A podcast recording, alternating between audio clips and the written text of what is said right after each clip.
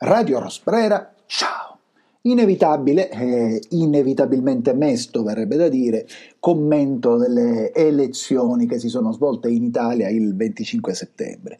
Eh, il risultato è una delusione, è un disastro, ma questo non implica un giudizio, o meglio, non implica un giudizio sulla parte principale, sulla parte più importante, forse o apparentemente più importante delle elezioni, cioè chi ha vinto. Tra l'altro il fatto che eh, Fratelli d'Italia, guidato da Giorgia Meloni, vincesse non è una sorpresa, e tra poco ci torneremo, il fatto che abbia vinto in questa maniera ha anche dei risvolti positivi. Ha dei risvolti positivi, lo citiamo queste cose in maniera aneddotica, anche dei risvolti positivi che comunque per la prima volta il primo ministro, salvo sorprese, dovrebbe essere una donna, e che questa donna viene dal partito che si suppone di estrema destra, anche se nella sua stessa coalizione e in quella che finge di opponervisi vi sono elementi molto più di destra della Meloni. Dunque il disastro, la delusione non è questo, eh, si è sancita la fine di una farsa sulla quale tra un poco torneremo. Le buone notizie, buone si fa per dire, sono i minimi storici del Partito Democratico, di poco sotto il diciannove per cento, e tutto que- quindi il risultato leggermente inferiore alle elezioni di quasi cinque anni fa, ma soprattutto ehm, numericamente risultato notevolmente inferiore, perché con quasi il sessantacinque per cento, il sessantaquattro per cento, con quasi il sessantaquattro per cento dei votanti, c'è un nove per cento di votanti in meno rispetto al duemiladiciotto, quindi mai il Partito Democratico ha avuto così pochi votanti, e non si può dire lo stesso, ma per dove era arrivato anche la, la Lega Nord, e più o meno che Lega sia una Lega di metalli, non si capisce che Lega è, e anche lei vicina ai minimi storici. Dunque, avrebbe detto mia nonna, si levarono un disgraziato in mezzo ai piedi, sono levati due disgraziati, nel senso proprio di due sfortunati nella vita in mezzo ai piedi, Letta e...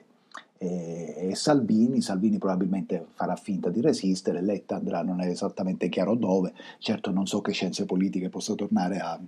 a insegnare in quel di Parigi. Ecco, il risultato però non è una sorpresa, più volte ne abbiamo parlato nell'arco degli ultimi anni in questa trasmissione, il risultato è un paese inequivocabilmente di destra, non solo perché la coalizione di destra stravince le elezioni, la, la coalizione ufficialmente di destra, ma perché comunque c'è un partito, il Partito Democratico, che rappresenta la destra capitalista più o meno al diciannove per cento, c'è un partito delirante, inesistente, quello di Calenda e di Renzi, o la cozzaglia di, Cali- di Calenda e di Renzi, che sfiora quasi l'otto per cento, veramente questo è uno dei voti più misteriosi, ma non è il più misterioso, e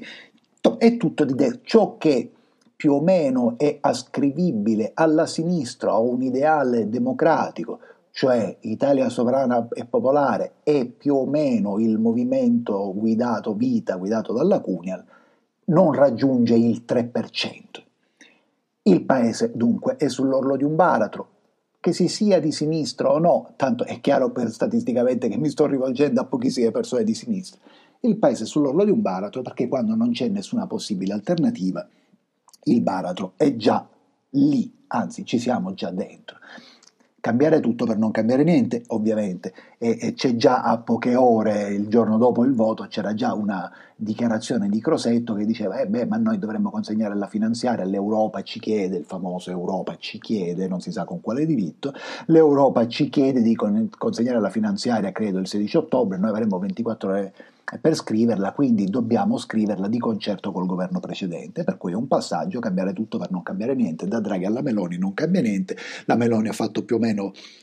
finta di opporsi, questi e quelli prendono più o meno soldi dagli Stati Uniti, questi e quelli hanno più o meno gli Stati Uniti alle spalle, questi e quelli non è che sono graditi dagli Stati Uniti, ma sono più o meno allevati o Eh, insufflati dagli Stati Uniti, con questi e con quelli non cambierà la politica italiana. Lo, chi ha votato la Meloni perché si opponeva al governo Draghi eh, è stato perlomeno ingenuo, cioè non toglie che, che, che ne dicesse la retorica, questo, questo voto è un, una enorme, straripante, smacchetta marcata sanzione ai deficit del governo dei migliori, al deficit del governo di questo disperato che non facevano parlare, perché quando, si, quando parlava si vedeva che non era tanto intelligente e non era. Ora, ovvia- e lo è, e infatti non era tanto intelligente. Ora, ovviamente è superfluo precisare che erano tutti d'accordo.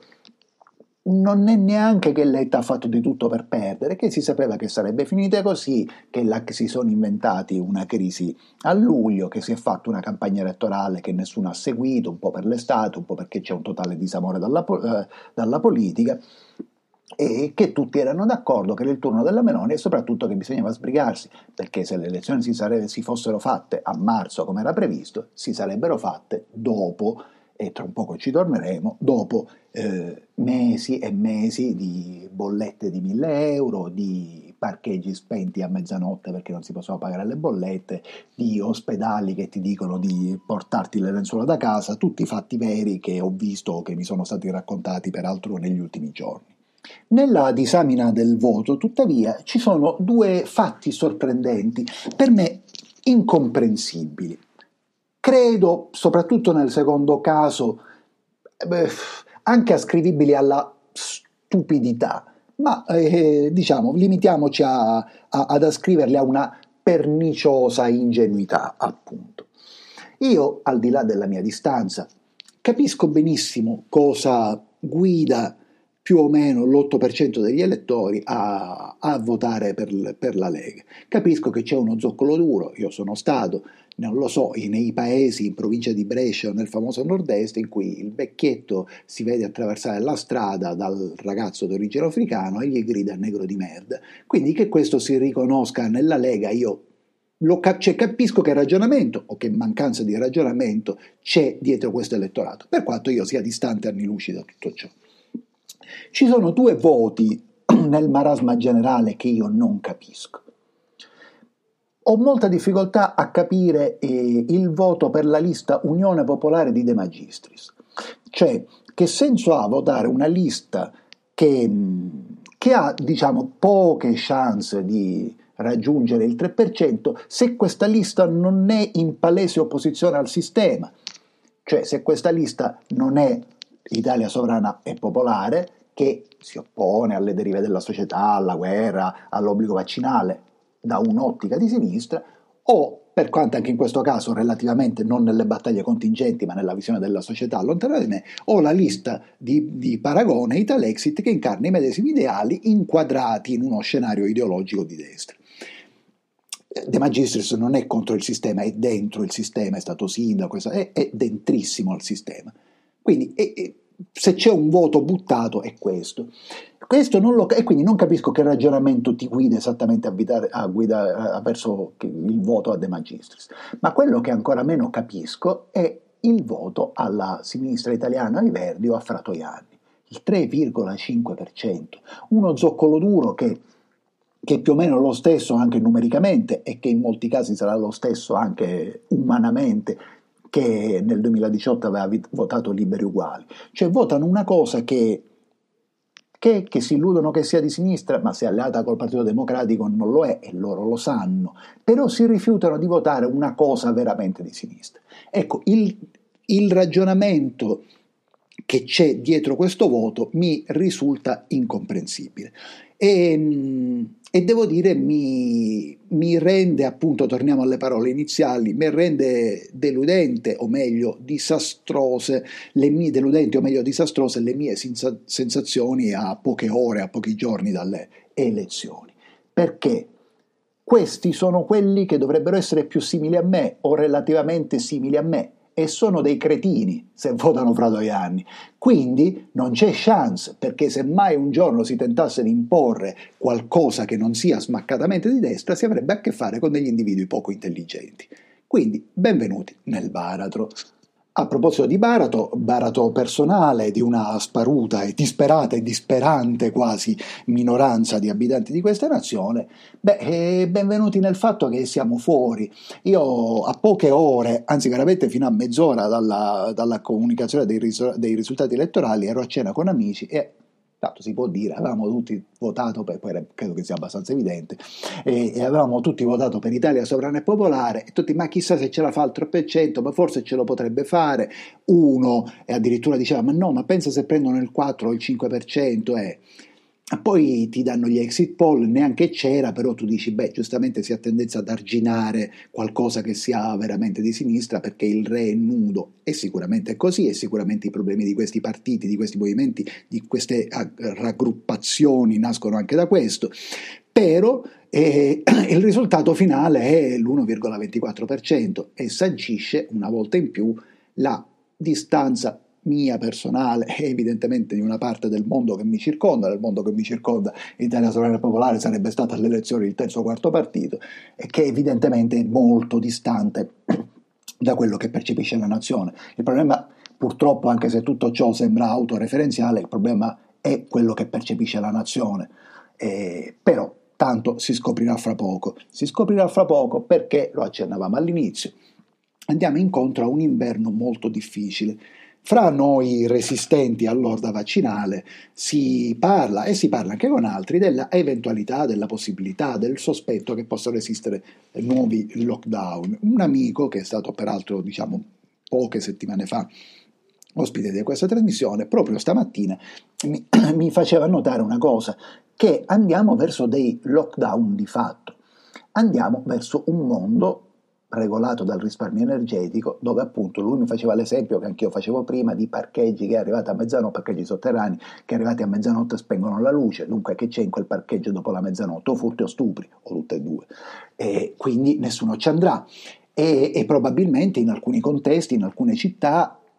anche, e si potrebbe prevedere nel tempo che l'illuminazione pubblica dice vabbè, ma tanto fra le due e le, e le cinque possiamo sospendere l'illuminazione pubblica, poi fra l'una e le cinque, poi fra mezzanotte e le cinque, poi fra mezzanotte e le sei, si può andare verso questo, quindi si può andare verso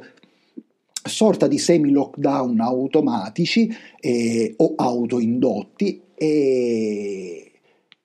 comuni eh, o uffici che dicono eh però sì, forse era meglio lo smart, lo smart working, forse con lo smart working o il lavoro da casa si risparmiava. Sì, risparmiava l'azienda, risparmiava il comune, risparmiava l'ufficio pubblico o privato che sia, ma c'è un signore che sta seduto col suo computer acceso, dipende da dove ha l'appartamento o la casa, con la luce elettrica accesa. È un bell'interrogativo sapere se avrà anche il riscaldamento acceso, e quindi questo gli manderà in tilt il sistema.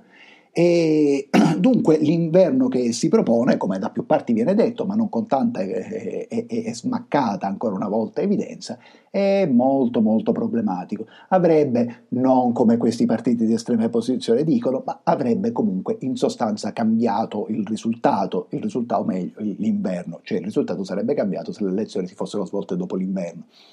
Resta il fatto per tutti noi fuori dal sistema,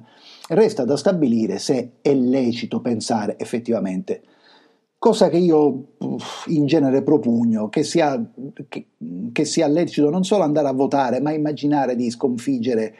il sistema proponendone un altro ma all'interno dello stesso. Probabilmente no, perché tanto il sistema ti blocca, devi locare, giocare con le sue regole, quindi non è la pubblicità, solo gli spazi minimi, nessuno sa che esiste, ti affidi al passaparola, il passaparola non funziona nel mondo in cui viviamo, eccetera, eccetera, eccetera, e poi la gente è passiva, ignava, inutile. Ok, quindi la, la strada è extraparlamentare, la strada extraparlamentare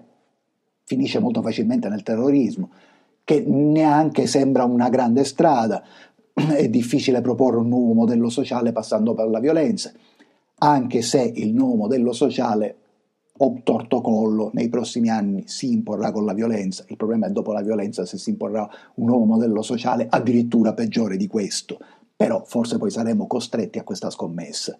Una cosa in conclusione è certa, queste elezioni, il risultato più o meno balordo e al tempo stesso più o meno prevedibile di questa elezione, ma ripeto, non ci poteva essere un risultato non balordo. E un professore di filosofia, Andrea Soc, eh, che era uno dei candidati di Italia Sovrana e Popolare, alla critica di beh, ma perché le forze antisistema non si sono unite, lui giustamente, almeno dal mio punto di vista, rispondeva sostenendo che non basta essere contrari alla guerra e più o meno neanche in tutti i casi contrari alla vaccinazione obbligatoria per creare, per creare una vera alleanza, un'alleanza che possa resistere nel tempo, perché bisogna avere una visione della società in comune, una visione della società perlomeno simile. Ora, quanti partiti in realtà abbiano una visione della società, di quelli seduti in Parlamento sicuramente nessuno. Ma chiedendo scusa per quest'ultima digressione, e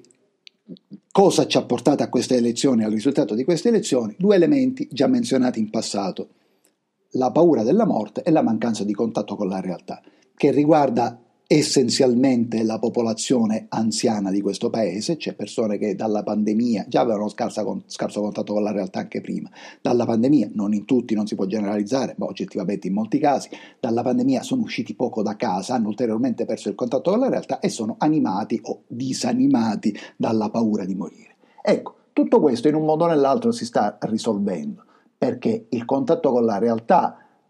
col freddo e, col, e con i prezzi di quest'inverno, arriverà, sì o sì arriverà.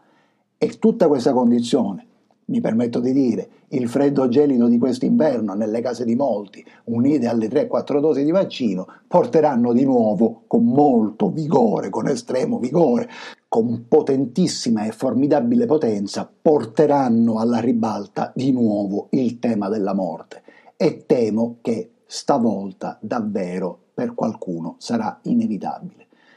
Non è un anatema, buon risveglio e buon recupero della, del contatto con la realtà. A che prezzo? Lo scopriremo nel giro di qualche settimana, di qualche mese.